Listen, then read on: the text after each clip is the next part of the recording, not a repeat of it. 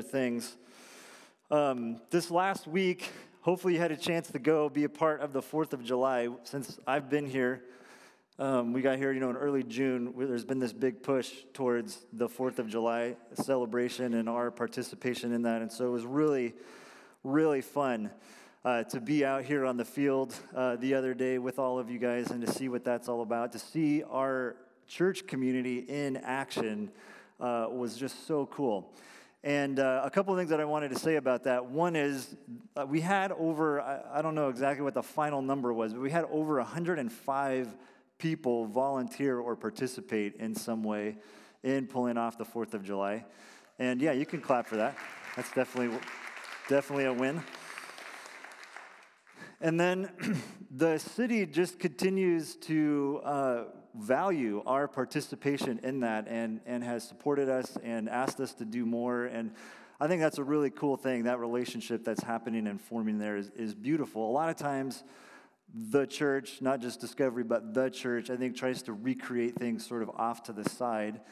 And, and then there's all these other things that are, that are already happening.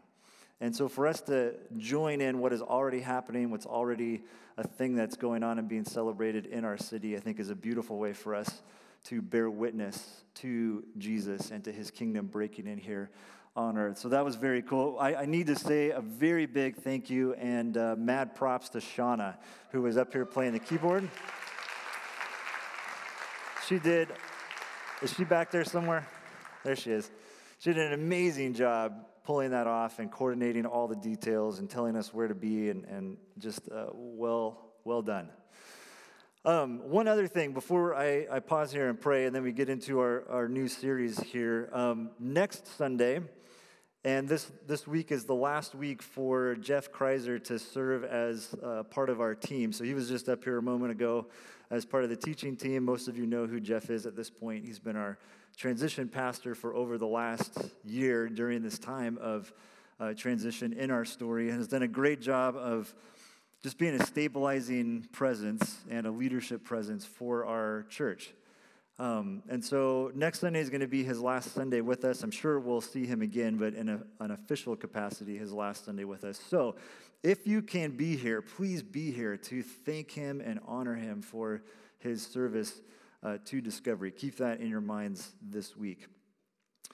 All right, let's, uh, let's pray, and then uh, we'll get into this new series that we're calling Pilgrim. Father, thank you for the teaching team, those folks that were just up here on the stage, for their uh, willingness to sacrifice and uh, give up some of their time and energy to be a part of uh, sharpening the teaching that happens here on Sunday mornings. God, I'm grateful for each one of them. I, I ask that you would continue to use them and, and use their gifts, whether that's here at Discovery or wherever they might be around, uh, around the country or even the world, God, to uh, share your word and give insight into your scripture in a way that is excellent and honoring to the truth that we find there. Um, God, I pray that you would continue to raise up more teachers and people who are capable of opening the scripture and explaining it to us here. May we be a, a church that, that develops and even sends out excellent teachers of your word. Now, Father, as we turn our attention to Scripture, would you soften our hearts this morning? Whatever is going on in our lives today that we bring into this space, would you hold that for us so that this will be fresh that this will be uh, something that we are able to, to hear and interact with and respond to in the way that we need to respond. We pray all this in Jesus' name. Amen. All right, so this new series this morning is called Pilgrim or Pilgrims. We're going to be looking at some of the Psalms here for the next nine or 10 weeks this summer. But to get us started this morning, I wanted us to begin with the word discipleship. All right, discipleship is a word, it gets tossed around a lot in churches these days. It's a very buzzy church word right now. Not a word, though, that you hear a lot or spend a lot of time talking about outside of church. Right? You don't gather around the water cooler on Tuesday afternoon and talk about how's your discipleship going? but a word that, again, is used a lot within the walls of church. And it's a word that I think has sort of become a catch all for a lot of different things. And so, my hope is that in part, this series helps clarify some things about discipleship for us. Now, whether, uh, whether you talk about this outside of church or not, the reality is, the truth is, we are all being discipled all the time. Broadly speaking, this is just going to be a very general definition. Discipleship is formation into a way of life. Formation into a way of life. There are thousands, millions of ways of doing life. Therefore, we can be formed, discipled into thousands and millions of different ways of doing life. And so, whether we are intentional about it or not, whether we have named it or not, we are always being discipled by something. We are always being formed by something, by the things that we read and watch and listen to, by the places we spend our time, by the hobbies that we invest our lives in. And then, of course, and maybe most importantly, we are shaped, we are formed, we are discipled by the communities that we are a part of. Let me give you a couple of sort of silly examples from my own life. When I was in college, I was discipled into the way of ultimate frisbee. I can think of one time in my life outside of being a student that I've played ultimate frisbee, but while, while a student, I was invited by this community to participate in this game. It happened every Friday. We played every Friday for three or four years of my college experience. I was discipled into the way of ultimate frisbee. When we lived in Boston, we lived in Boston for seven years before moving to Oakland, before moving here. I was discipled into the way of biking as the supreme form of urban transportation. Every, all the Davis people said amen, right? now, I'd, I'd ridden bikes since I was five years old or whatever it was, but I'd never biked as a way to commute around town. But again, I was a part of a team, I was a part of a community of people who rode their bikes to campuses and, and to our office. And so I got into it too. I, I got the messenger bag and I started rolling my pant leg up and pretending like I knew what I was doing. I was discipled into the way of biking. Now, this is totally, this has nothing to do with anything, but I need to say it.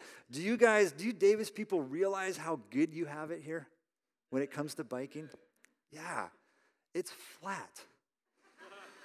There are bike paths and lanes everywhere.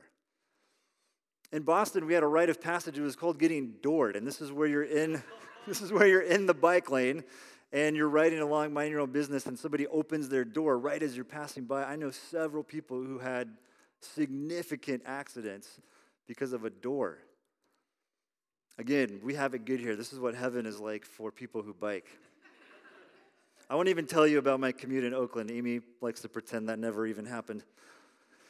Now, speaking of Oakland, when we moved there, I was very quickly introduced, discipled into the way of third wave coffee. If this is not a term that you are familiar with, first wave coffee is diner coffee. It's that like glass bowl thing with the orange handle, and it's been sitting there for eight hours.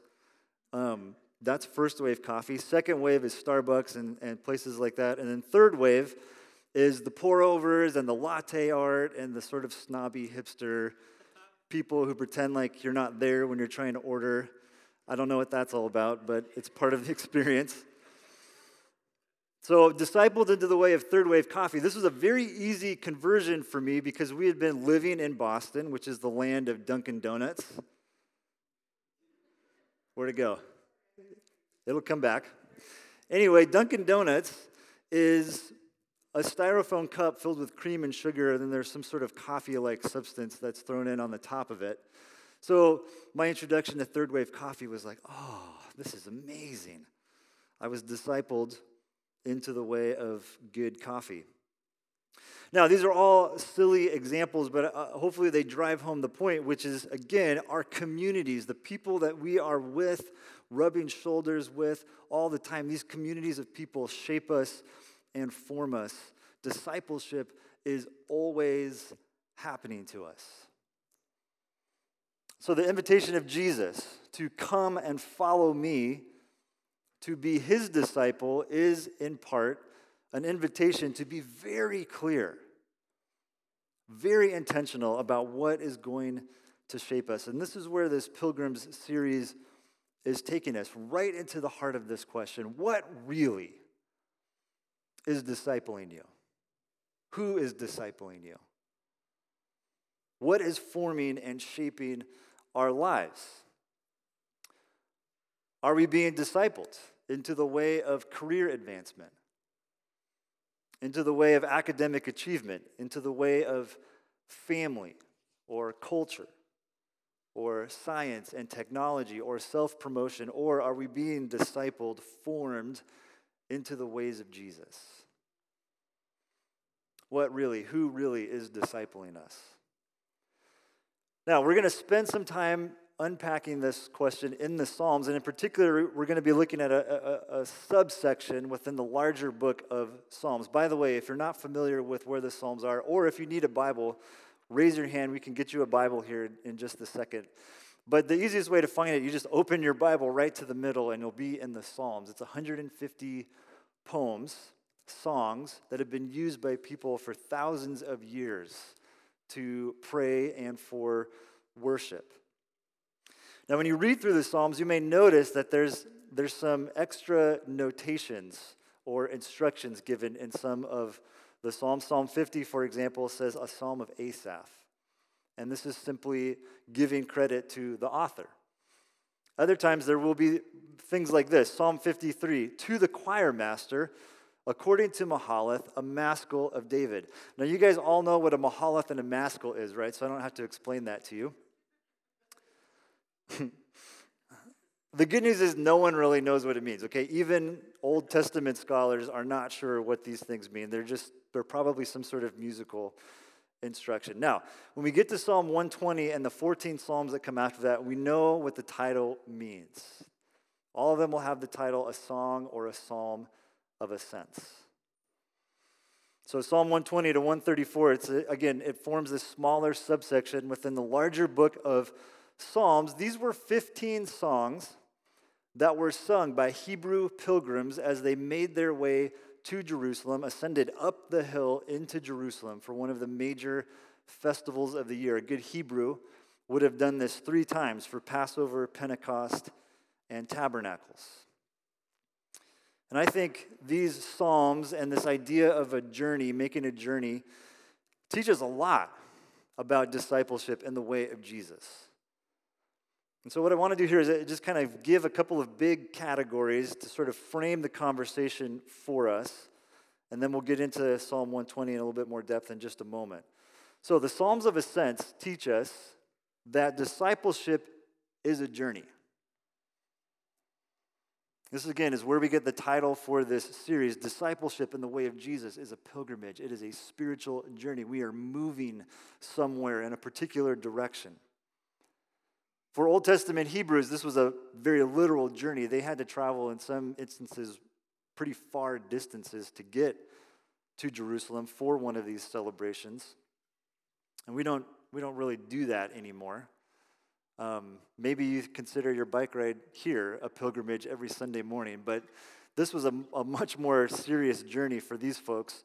However, we still use this language a lot, and the New Testament refers to a, a walk, walking with Jesus often. This idea that we are, again, headed somewhere. We have not yet fully arrived, and so we must press on. We must keep pursuing a particular direction. This brings us to the second thing discipleship is a journey, it's also intentional.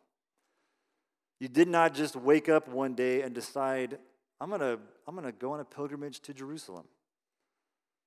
You needed to know when the festivals were being celebrated. You needed to make the decision to actually go, and then you had to plan and prepare and make sure you had all the stuff that you needed. And then you had to actually do it, right?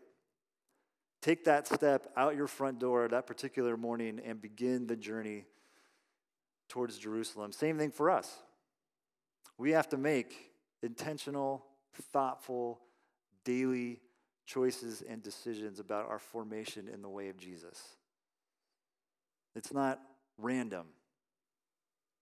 We'll be talking about what some of these choices are throughout this conversation. Many of these Psalms are going to hit on some very specific topics that relate to what it means to be a disciple of Jesus. So, a journey, discipleship is intentional. And then the third thing here is discipleship is communal. And this brings us back to that idea of the formation that takes place in community with other people. You would never have seen a solo pilgrim making their way to Jerusalem humming these tunes to themselves on the road. It was always done in community. Families would connect to other families, would connect to villages, would connect to tribes. And you'd have this massive group of people singing these songs together as they headed up the hill, ascended up the hill into Jerusalem. This is so important, I think, that we have this picture in our mind because far too often our modern conversation on discipleship is focused on individuals. Maybe more particularly, unindividual, me. What, what am I doing? What am I getting out of it? What are the things that I need to do personally to follow Jesus?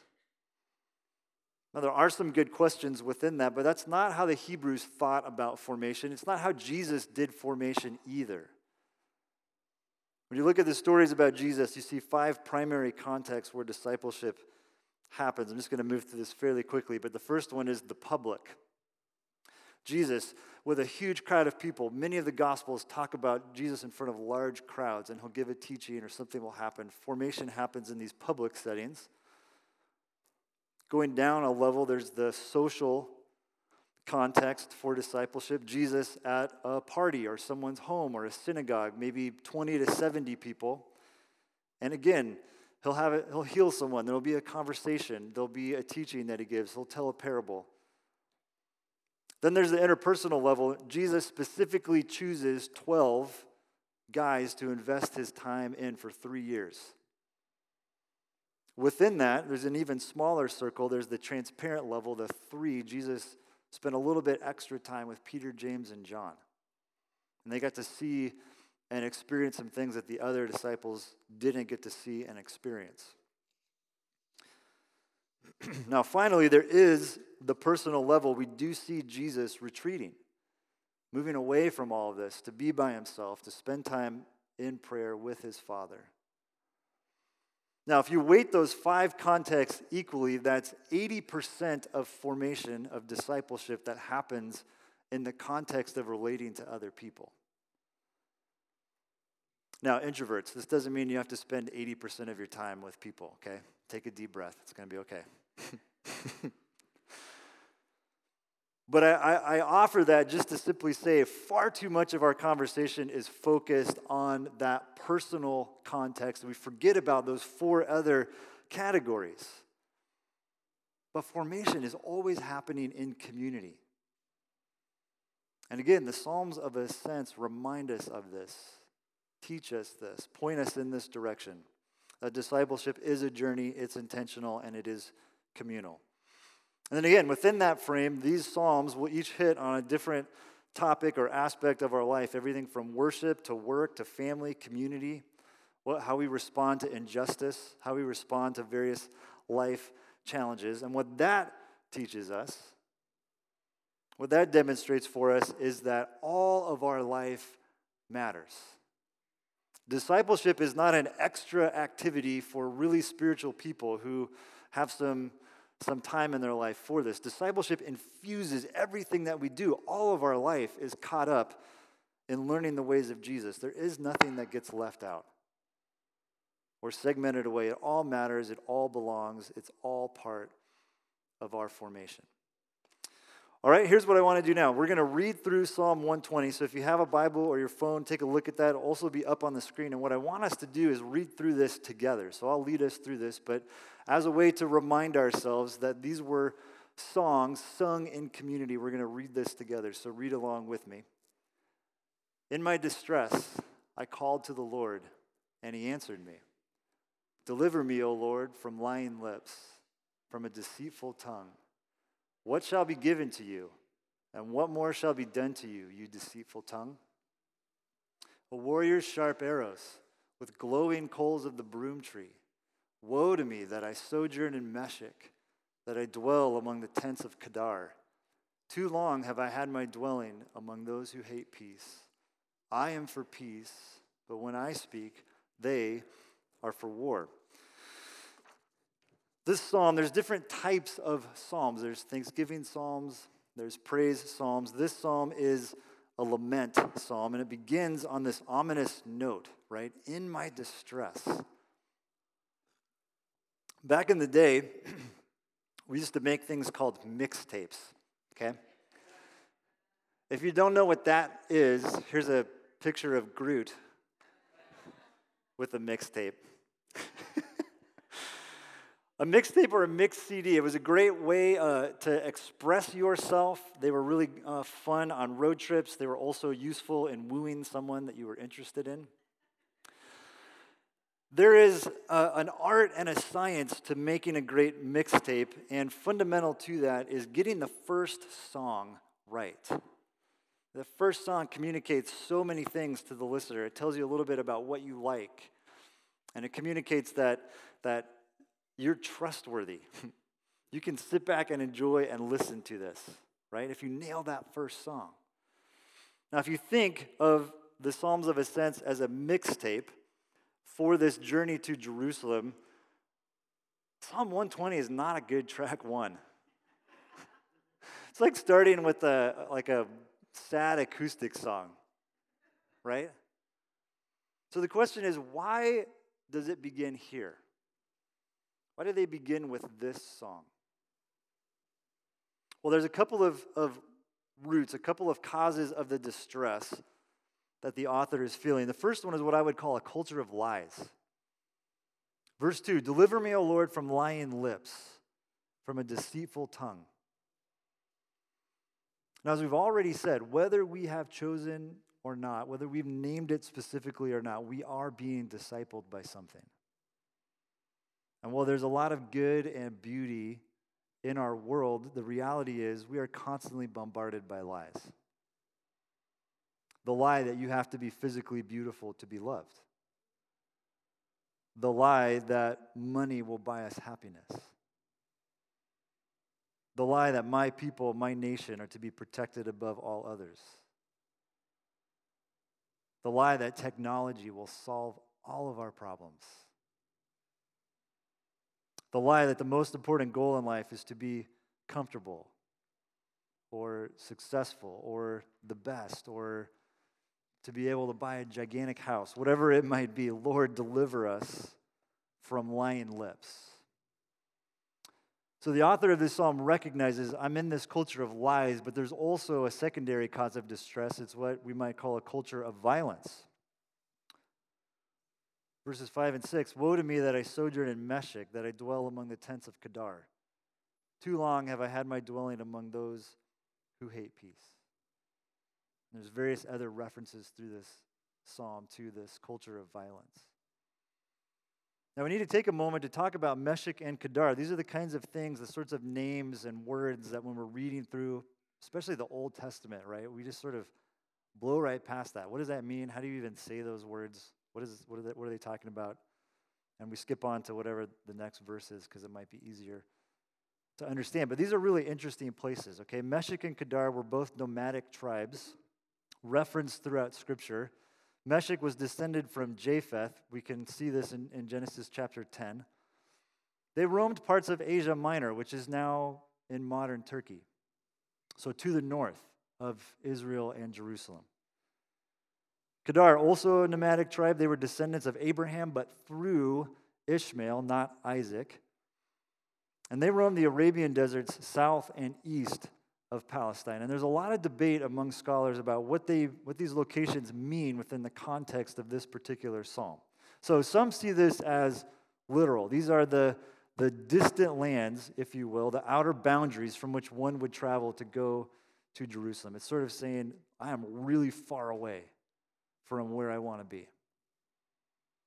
Others argue that these locations are more metaphorical and that they represent important moments in Israel's history. There's this connection between Meshech and Mesopotamia, the land that Abraham was called to leave, Genesis 12, when he's called Abram. And then Kedar represents Egypt, where the, the people of Israel, Abraham's descendants, were in slavery for 400 years. So, in both cases, these places represent a time where God intervened in their story, rescued them from one place, a, a bad place, and then led them, delivered them to a better place. So I think whether you take this literally or metaphorically, the point is fairly clear. The psalmist, the author, is in a place that he doesn't want to be. Not in a good place, far from Jerusalem, far from God's presence, far from God's people. Engaged in this way of life, these cultures of lies and violence that are not God's ways. And I think this is why these Psalms start here. What Psalm 120 is saying to us is that the first step of this discipleship journey is recognizing I am not in a good place. I am not in a good place. I'm immersed in a culture of lies, a culture of violence. And I want truth. I want peace. I want to get out of here. The ancient philosopher Mencius says before a man can do things, there must be things he will not do. Before a man can do things, there are things he will not do. The sentiment, I think, is captured by the biblical word repentance.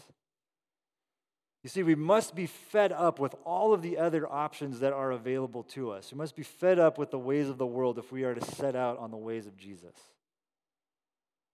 And so, this is where the Psalms of Ascent say we must start by saying no to something. This is where Jesus started as well. Jesus came into Galilee proclaiming the gospel of God, saying, The time is fulfilled, the kingdom of God is at hand. Repent and believe. Believe in the gospel. Now, some of us, if we've been in church especially for a while, we might have some baggage with the word repent, with the idea of repentance. Maybe we've heard that word and it's been used to manipulate us, or we just have these images, these, these feelings of, of self condemnation, being forced to say all the things that you've done wrong.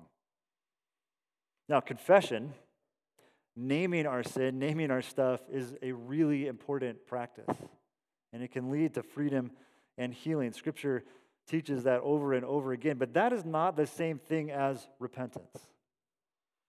The Hebrew word for repentance that, was, that would have captured the worldview of these pilgrims and the worldview that Jesus was speaking into is the Hebrew word teshuva. Everybody say teshuva.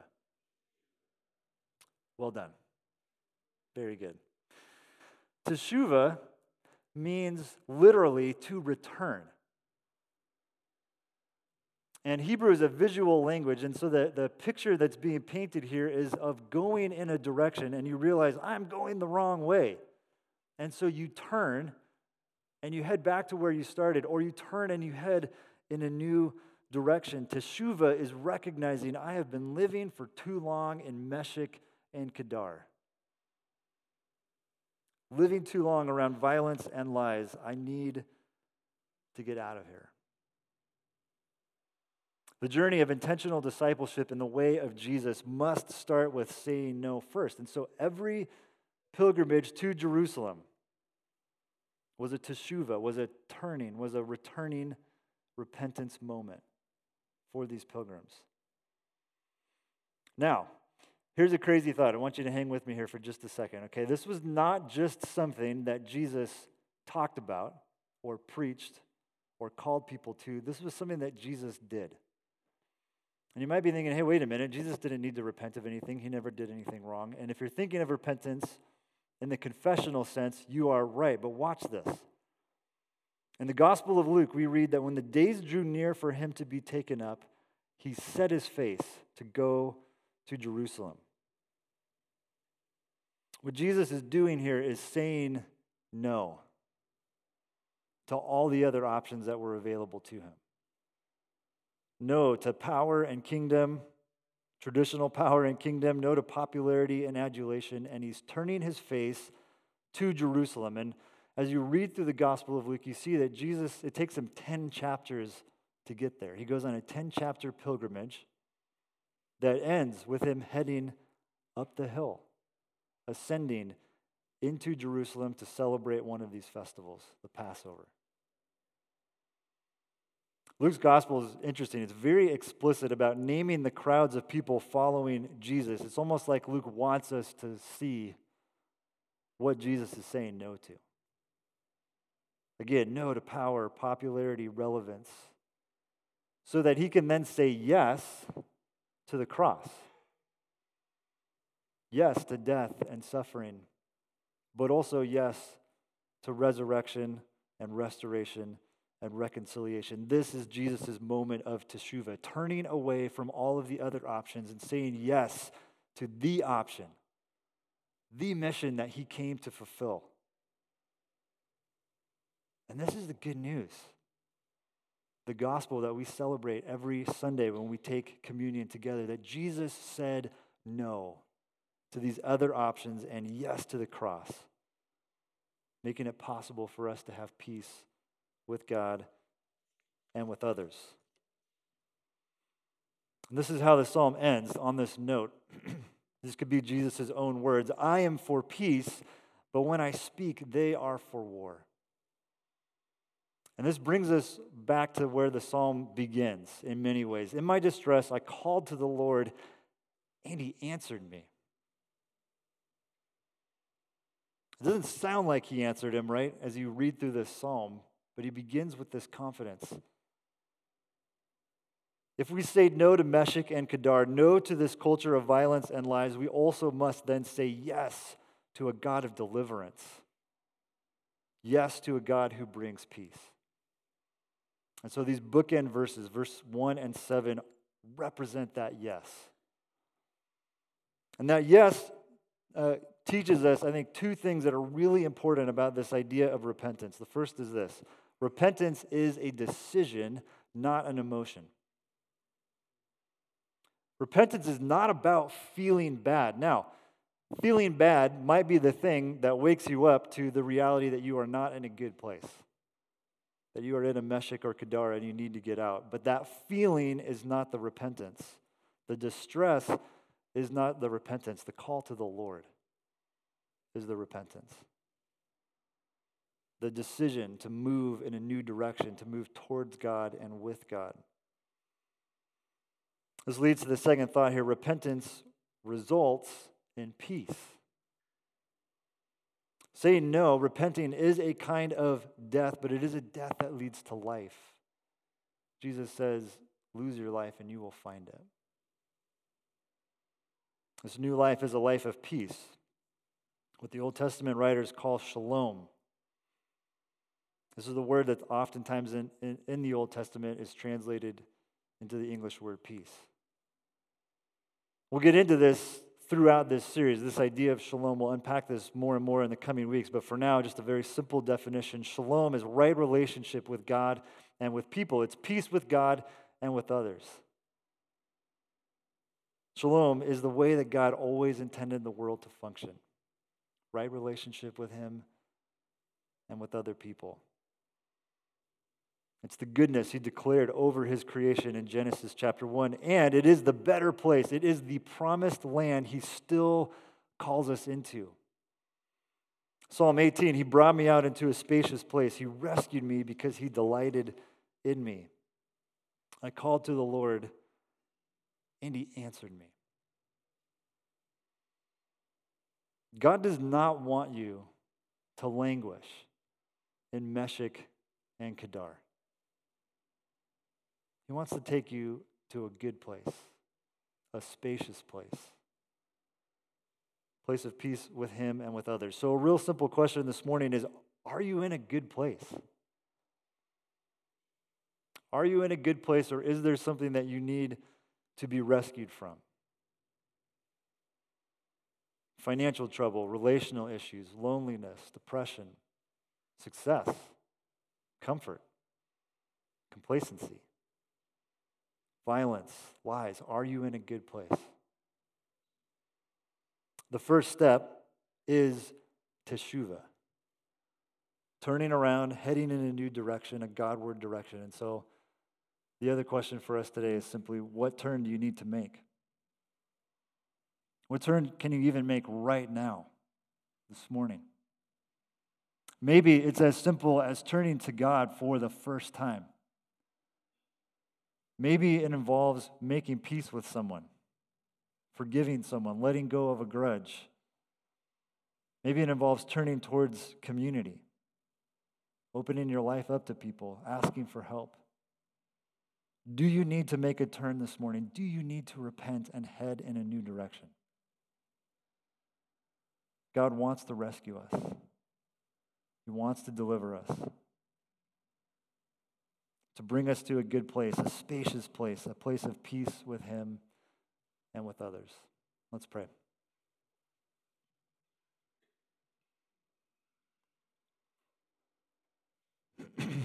Father, we acknowledge that we are constantly being formed. And as a, as a community, as a group of people who are seeking to follow Jesus, we commit to the best of our ability to be formed by Jesus. And so, God, over the next several weeks, as we keep uh, moving through this series, would you, uh, would you help us to see what we need to turn away from so that we can say yes to the ways of Jesus? God, this morning, if there are folks here who, who have not had that moment of turning, of repenting, of coming back to you, would you give them the courage to make that turn this morning? If there are those here who are, are recognizing, realizing, I'm not in a good place, and I need, uh, I need something different. I want to get out of these things that I'm in, this culture of lies and violence. Again, would you give them the courage to respond this morning? and to turn towards you.